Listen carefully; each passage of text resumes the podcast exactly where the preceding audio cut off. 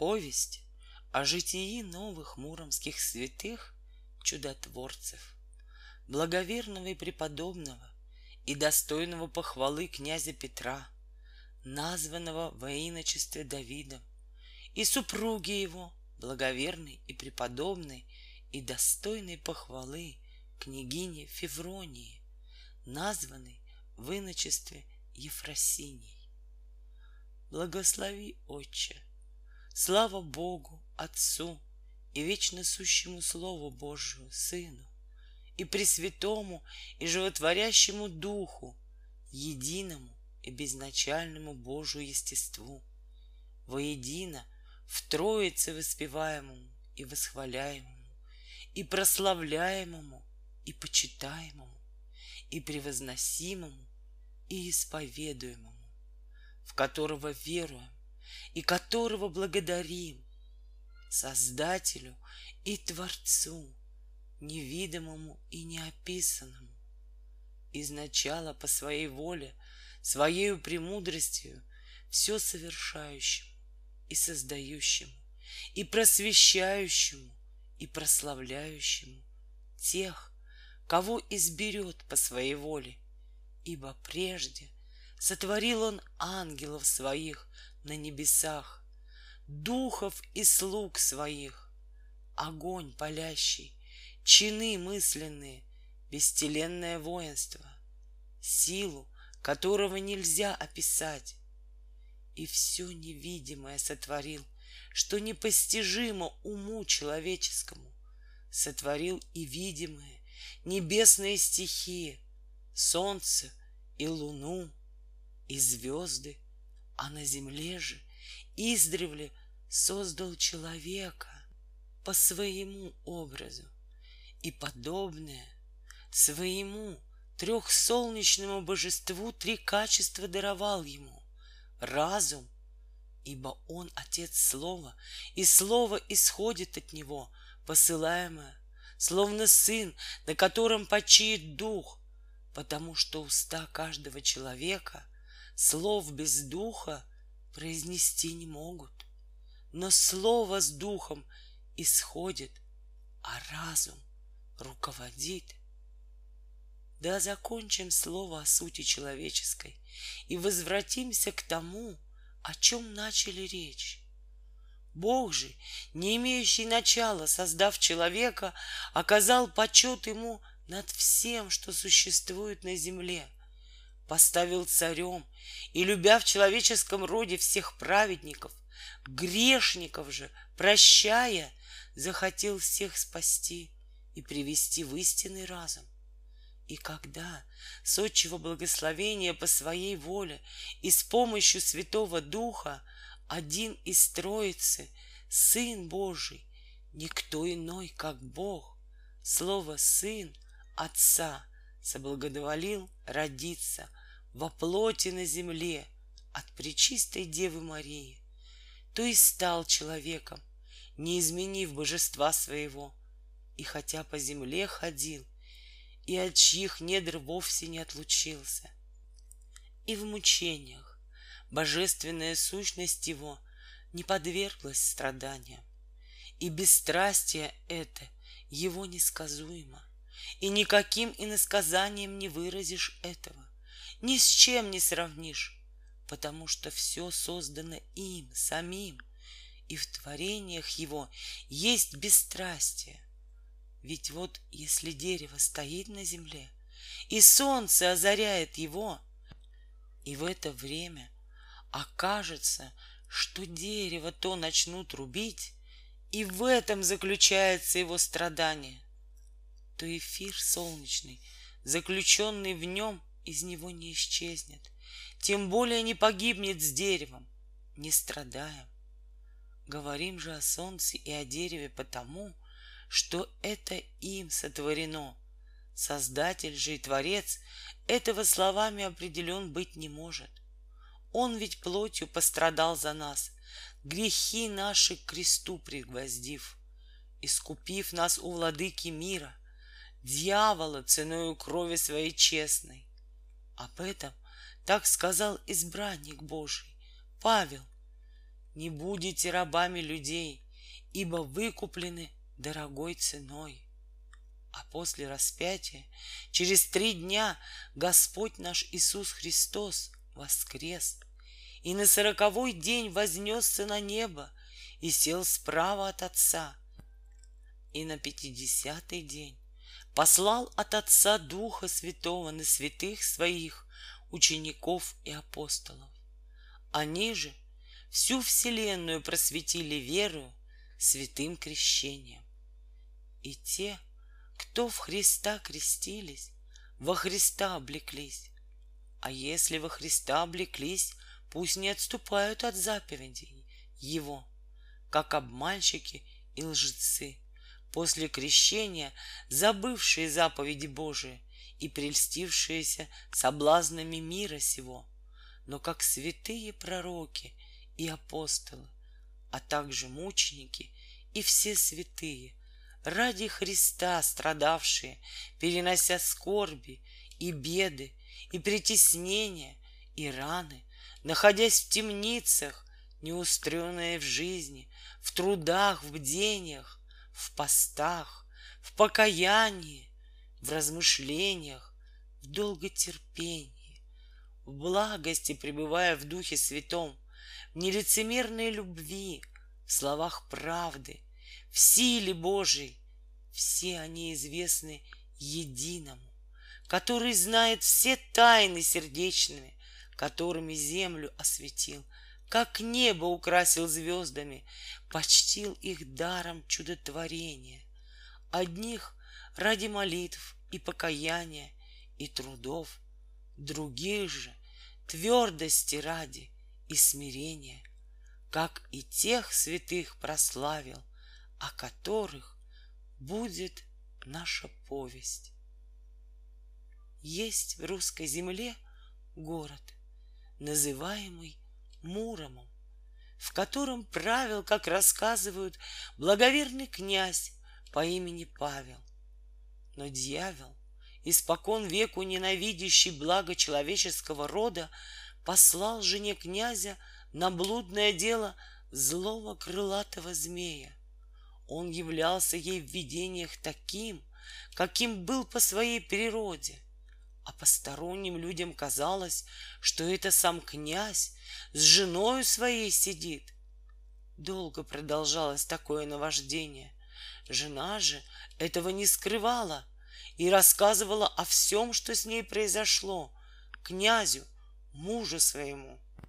А злой змей силой овладел ею. Князь стал думать, как поступить со змеем, но был в недоумении и говорит жене, раздумываю, жена, но не могу придумать, чем одолеть этого злодея. Не знаю, как убить его. Когда станет он говорить с тобой, спроси, обольщая его. Вот о чем. Ведает ли этот злодей сам, от чего ему смерть должна приключиться?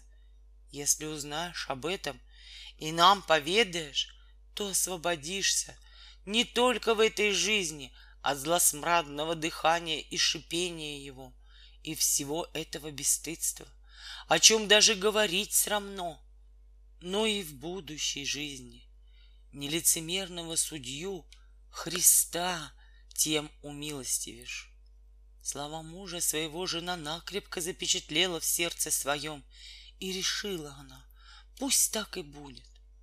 И вот однажды, когда пришел к ней этот злой змей, она, крепко храня в сердце слова мужа, обращается к этому злодею льстивыми речами, говоря о том и о другом, а под конец с почтением, восхваляя его, спрашивает, «Много всего ты знаешь, а знаешь ли про смерть свою? Какой она будет и от чего?» Он же, злой обманщик, обманут был простительным обманом верной жены, ибо пренебрегший тем, что тайну ей открывает, сказал, «Смерть мне суждена от Петрова плеча, от Агрикова меча». Жена же, услыхав эти слова, накрепко запомнила их в сердце своем, и когда этот злодей ушел, поведала князю, мужу своему, то, что сказал ей змей. Князь же, услышав это, недоумевал. Что значит смерть от Петрова плеча и от Агрикова меча? А у князя был родной брат по имени Петр. Как-то Павел позвал его к себе и стал говорить ему о словах змея, которые тот сказал жене ему. Князь же Петр, услыхав от брата своего, что змей назвал виновника смерти своей его именем, стал думать, без колебаний и сомнений, как убить змея. Только одно смущало его — не ведал он ничего об Агриковом мече.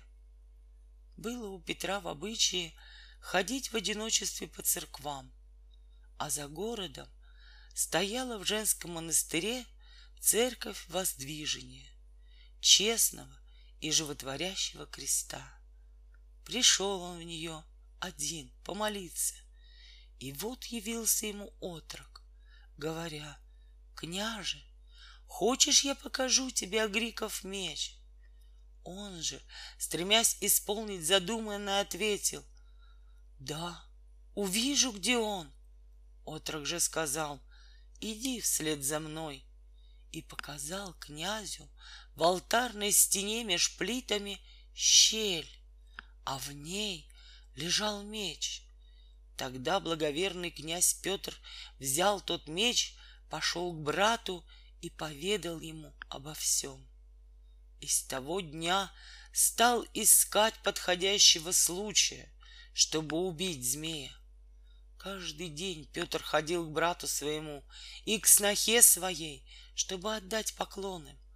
Раз случилось ему прийти в покое к брату своему, и сразу же от него пошел он к снохе своей в другие покои и увидел, что брат его у нее сидит. И, пойдя от нее назад, встретил он одного из приближенных брата своего и сказал ему, «Вышел я от брата моего к снохе моей, а брат мой остался в своих покоях, и я, нигде не задерживаясь, быстро пришел в покое к снохе моей, и не понимаю, и удивляюсь, Каким образом брат мой очутился раньше меня в покоях снохи моей? А тот человек сказал ему, Господин никуда после твоего ухода не выходил. Твой брат из покоев своих. Тогда Петр разумел, что это козни лукавого змея, и пришел он к брату и сказал ему, Когда это ты сюда пришел? Ведь я, когда от тебя из этих покоев ушел, и нигде не задерживаясь пришел в покое к жене твоей, то увидел тебя, сидящим с нею, и сильно удивился, как ты пришел раньше меня. И вот снова сюда пришел, нигде не задерживаясь. Ты же, не понимаю, как, меня опередил, и раньше меня здесь оказался. Павел же ответил, Никуда я, брат, из покоев этих после того, как ты ушел, не выходил, и у жены своей не был. Тогда князь Петр сказал, это, брат, козни лукавого змея, тобою мне является, чтоб я не решался убить его, думая, что это ты, мой брат. Сейчас, брат, отсюда никуда не выходи, я же пойду туда биться со змеем. а вось с Божьей помощью убит будет лукавый этот змей. И, взяв меч, называемый Агриковым, пришел он в покое к снохе своей и увидел змея в образе брата своего, но твердо уверившись в том, что не брат это его, а коварный змей, ударил его мечом Змей же, обратившись в свое естественное обличие, затрепетал и умер. И обрызгал он блаженного князя Петра своей кровью. Петр же от зловредной той крови покрылся струпьями и появились на теле его язвы, и охватила его тяжкая болезнь. И искал он у многих врачей от своего недуга исцеления, но ни у кого не нашел. Расслышал Петр, что в Рязанской земле много врачей, и велел вести себя туда.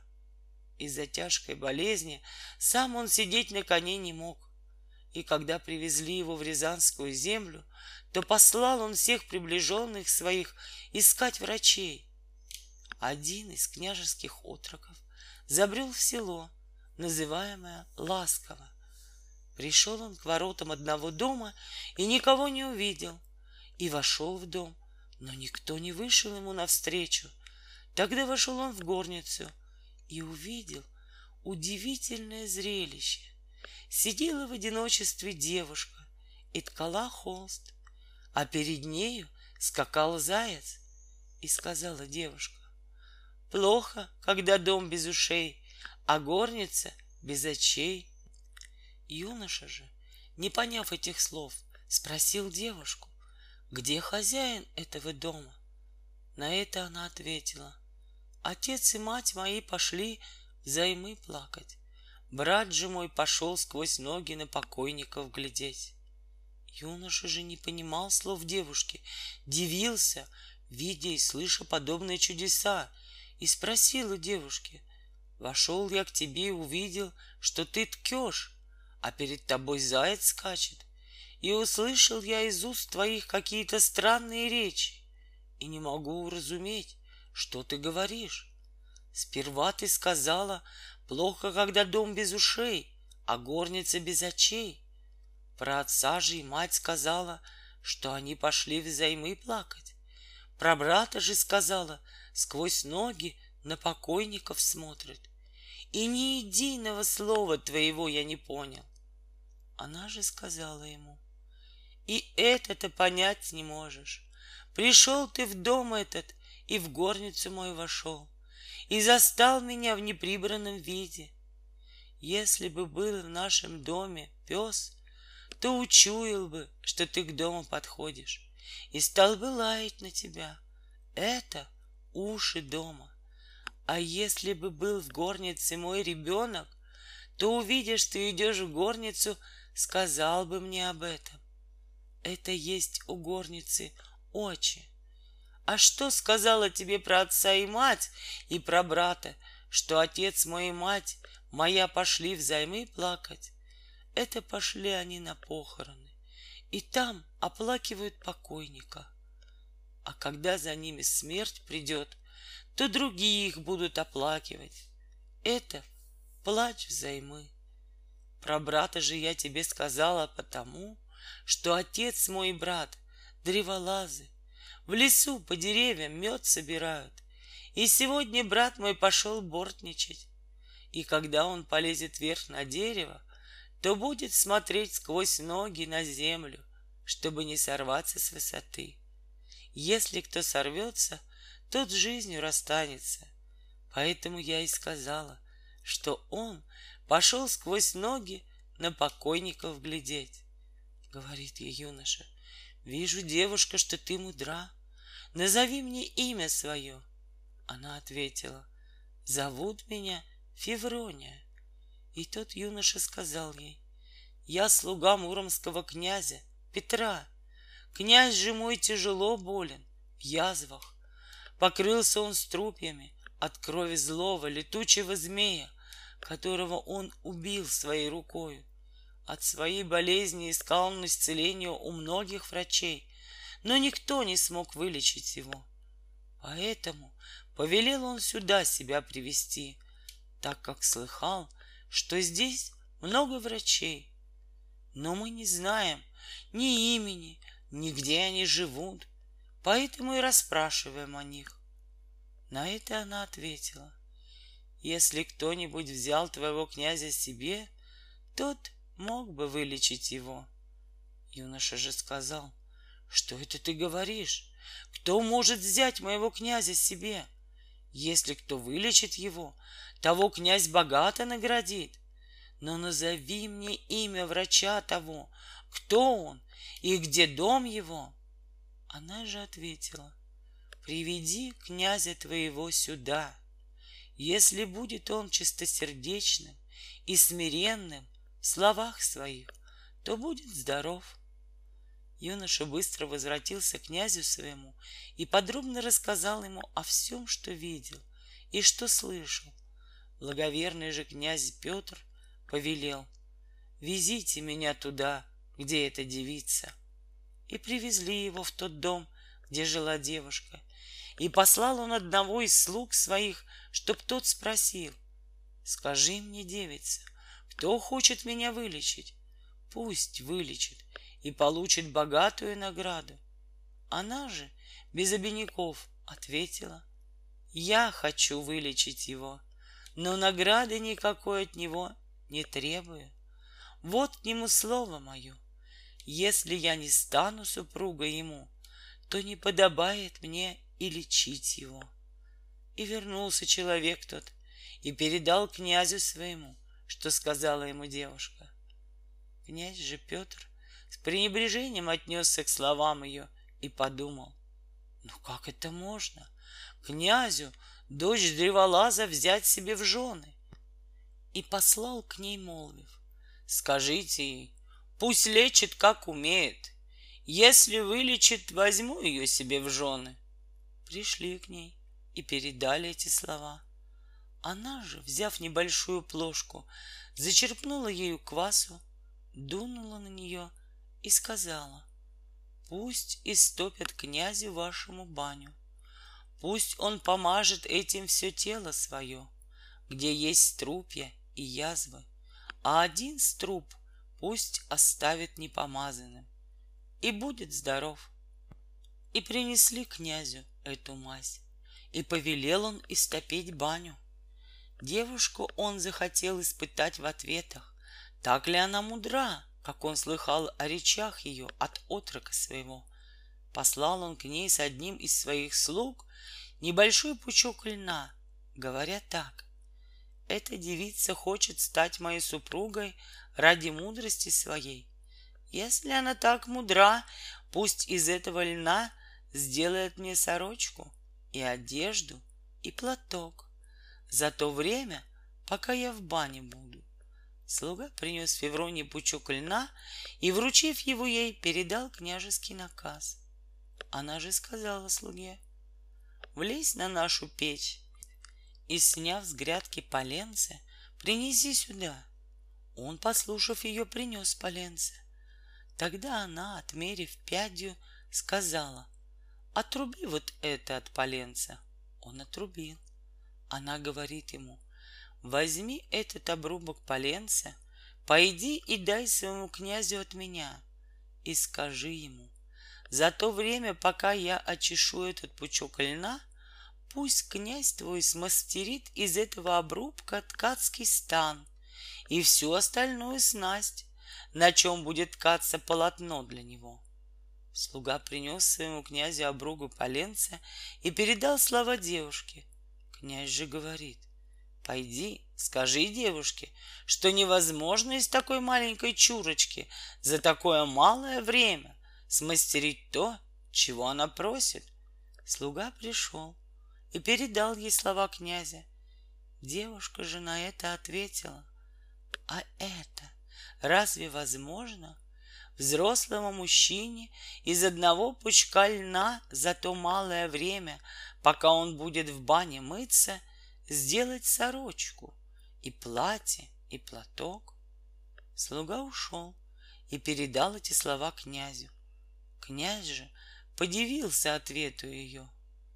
Потом князь Петр пошел в баню мыться, и, как наказывала девушка, мазью помазал язвы и струпы свои, а один струп оставил непомазанным, как девушка велела. И когда вышел из бани, то уже не чувствовал никакой болезни. На утро же глядит, все тело его здорово и чисто, только один струп остался, который он не помазал, как наказывала девушка. И дивился он столь быстрому исцелению. Но не захотел он взять ее в жены из-за происхождения ее, а послал ей дары. Она же не приняла. Князь Петр поехал в отчину свою, город Муром, выздоровевшим. Лишь оставался на нем один струп, который был не помазан по повелению девушки. И от того струпа пошли новые струпья по всему телу, с того дня, как поехал он в отчину свою. И снова покрылся он весь струпьями и язвами, как и в первый раз. И опять возвратился князь на испытанное лечение к девушке, и когда пришел к дому ее, то со стыдом послал к ней, прося исцеления. Она же, немало не гневаясь, сказала, если станет мне супругом, то исцелится — он же твердое слово дал ей, что возьмет ее в жены. И она снова, как и прежде, то же самое лечение определила ему, о каком я уже писал раньше. Он же, быстро исцелившись, взял ее себе в жены. Таким-то вот образом стала Фефрония княгиней. И прибыли они в отчину свою, город Муром и начали жить благочестиво, ни в чем не переступая Божьих заповедей. По прошествии недолгого времени князь Павел скончался. Благоверный же князь Петр после брата своего стал самодержцем в городе своем. Бояре по наущению жен своих не любили княгиню Февронию, потому что стала она княгиней не по происхождению своему. Бог же прославил ее ради доброго ее жития. Однажды кто-то из прислуживающих ей пришел к благоверному князю Петру и наговорил на нее. Каждый раз, — говорил он, окончив трапезу, не починно из-за стола выходит. Перед тем, как встать, собирает в руку крошки, будто голодная — и вот благоверный князь Петр, желая ее испытать, повелел, чтобы она пообедала с ним за одним столом.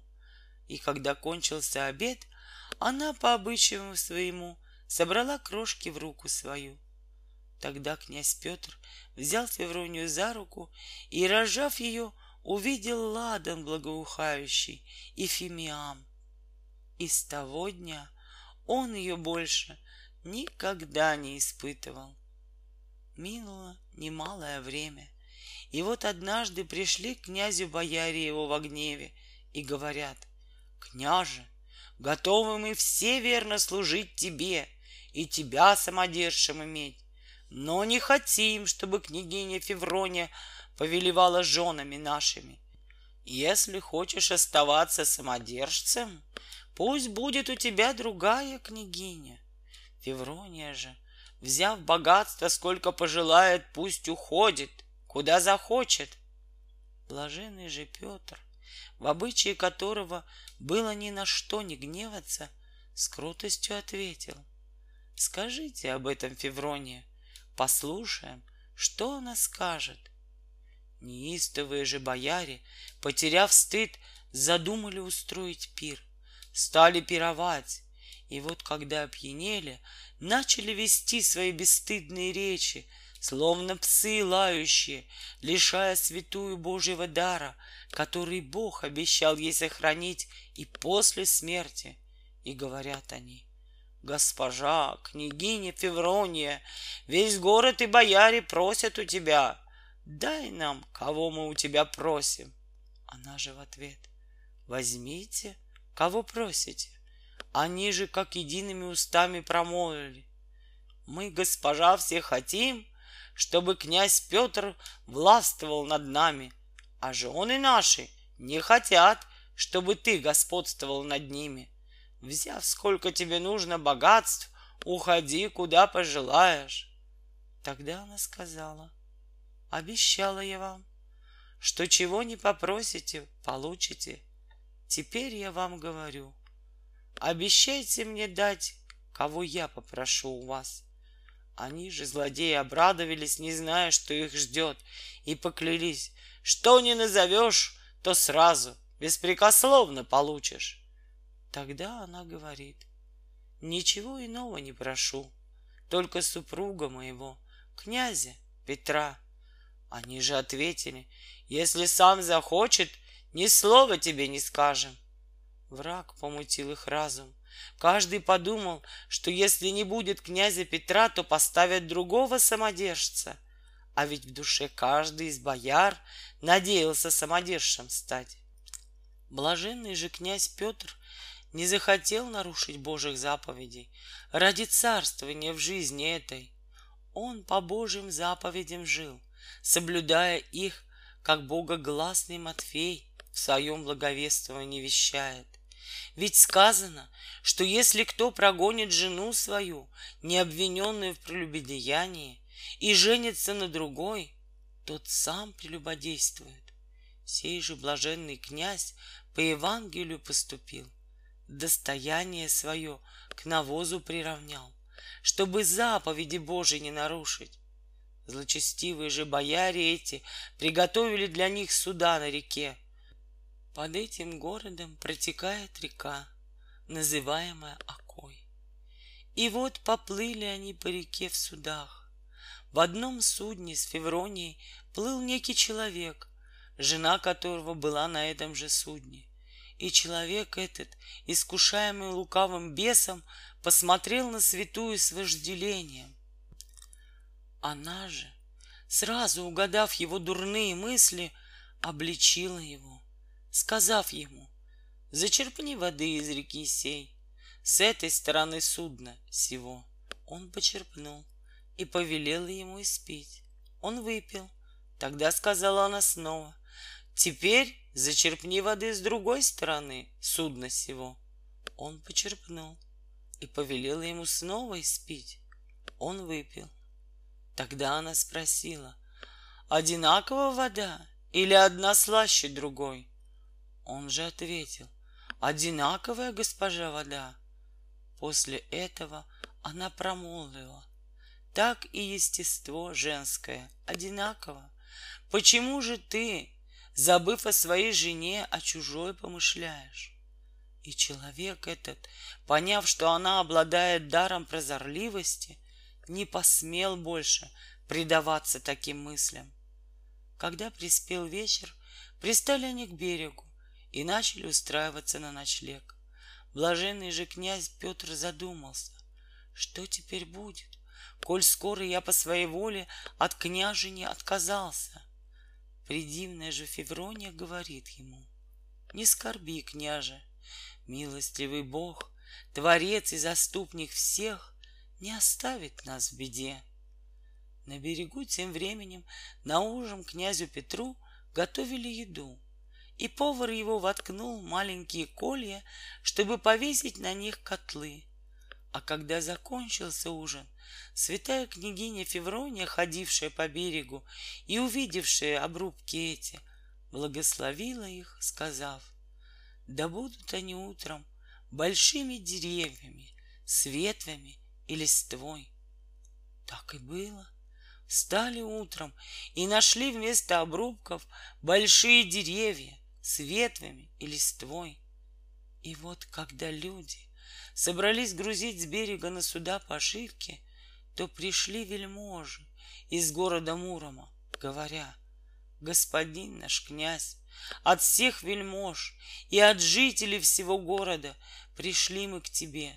Не оставь нас, сирот твоих, вернись на свое княжение, ведь много вельмож погибло в городе от меча, Каждый из них хотел властвовать, и в распре друг друга перебили. И все уцелевшие вместе со всем народом молят тебя, господин наш князь, хотя и прогневали, и обидели мы тебя тем, что не захотели, чтоб княгиня Феврония повелевала женами нашими. Но теперь со всеми домочадцами своими мы рабы ваши, и хотим, чтобы были вы, и любим вас, и молим, чтобы не оставили вы нас, рабов своих. блаженный князь Петр и блаженная княгиня Феврония возвратились в город свой. И правили они в городе том, соблюдая все заповеди и наставления Господние безупречно, молясь беспрестанно и милостыню творя всем людям, находившимся под их властью, как чадолюбивые отец и мать. Ко всем питали они равную любовь, не любили жестокости и стяжательства, не жалели тленного богатства, но богатели Божьим богатством. И были они для своего города истинными пастырями, а не как наемники, а городом своим управляли со справедливостью и кротостью, а не с яростью. Странников принимали, голодных насыщали, ногих одевали, бедных от напасти избавляли. Когда приспело время благочестивого представления их, умолили они Бога, чтобы в одно время умереть им, и завещали, чтобы их обоих положили в одну гробницу, и велели сделать из одного камня два гроба, имеющих меж собой тонкую перегородку. В одно время приняли они монашество и облачились в иноческие одежды и назван был в иноческом чину блаженный князь Петр Давидом, а преподобная Феврония в иноческом чину была названа Ефросинией. В то время, когда преподобная и блаженная Феврония, нареченная Ефросинией, вышивала лики святых, на воздухе для соборного храма Пречистой Богородицы преподобный и блаженный князь Петр, нареченный Давидом, послал к ней сказать, «О, сестра Евросиния, пришло время кончины, но жду тебя, чтобы вместе отойти к Богу». Она же ответила, «Подожди, господин, пока дошью воздух во святую церковь». Он во второй раз послал сказать, «Недолго могу ждать тебя, и в третий раз прислал сказать, «Уже умираю и не могу дольше ждать». Она же в это время заканчивала вышивание того святого духа. Только одного святого мантию еще не докончила. Лицо уже вышило и остановилось. И воткнула иглу свою в воздух и замотала вокруг нее нитку, которую вышивала и послала сказать блаженному Петру, нареченному Давидом, что умирает вместе с ним. И, помолившись, отдали они оба святые свои души в руки Божии. В двадцать пятый день месяца июня. После представления их решили люди тело блаженного князя Петра похоронить в городе, у соборной церкви при Чистой Богородице. Февронию уже похоронить в загородном женском монастыре, у церкви воздвижения, честного и животворящего креста. Говоря, что так как они стали иноками, нельзя положить их в один гроб, и сделали им отдельные гробы, в которые положили тела их. Тело святого Петра, нареченного Давидом, положили в его гроб, и поставили до утра в городской церкви Святой Богородицы, а тело святой Февронии, нареченной Ефросинии, положили в ее гроб и поставили в загородной церкви воздвижение честного и животворящего креста. Общий же их гроб, который они сами повелели высечь себе из одного камня, остался пустым. В том же городском соборном храме при Чистой Богородице. Но на другой день, утром, люди увидели, что отдельные гробы, в которые они их положили, пусты, а святые тела их нашли в городской соборной церкви при Чистой Богородице, в общем их гробе, который они велели сделать для себя еще при жизни. Неразумные же люди, как при жизни, так и после честного представления Петра и Февронии, пытались разлучить их. Опять переложили их в отдельные гробы и снова разъединили. И снова утром оказались святые в едином гробе. И после этого уже не смели трогать их святые тела и погребли их возле городской соборной церкви Рождества Святой Богородицы, как повелели они сами в едином гробе, который Бог даровал на просвещение и на спасение города того, припадающие с верой к раке с мощами, их щедро обретают исцеление. Мы же по силе нашей да воздадим похвалу им. Радуйся, Петр, ибо дана тебе была от Бога сила убить летающего свирепого змея. Радуйся, Феврония, ибо в женской голове твоей мудрость святых мужей заключалась. Радуйся, Петр, ибо струпья и язвы, нося на теле своем, мужественно все мучения претерпел. Радуйся, Феврония, ибо уже в девичестве владела данными тебе от Бога даром исцелять недуги. Радуйся, прославленный Петр, ибо ради заповеди Божией не оставлять супруги своей добровольно отрекся от власти. Радуйся, дивная Феврония, за одну ночь маленькие деревца выросли большими и покрытыми ветвями и листьями. Радуйтесь, честные предводители, ибо в княжении своем со смирением, в молитвах творя милостыню, не возносясь прожили. За это и Христос осенил вас своей благодатью, так, что и после смерти тела ваши неразлучно в одной гробнице лежат, а духом предстоите вы перед Владыкой Христом. Радуйтесь, преподобные и приблаженные, ибо и после смерти незримо исцеляете тех, кто с верой к вам приходит. Мы же молим вас, о приблаженные супруги, да помолитесь и о нас, с верою чтущих вашу память. Помяните же и меня, прегрешного, написавшего все то, что я слышал о вас, не ведая, писали о вас другие, сведущие более меня или нет.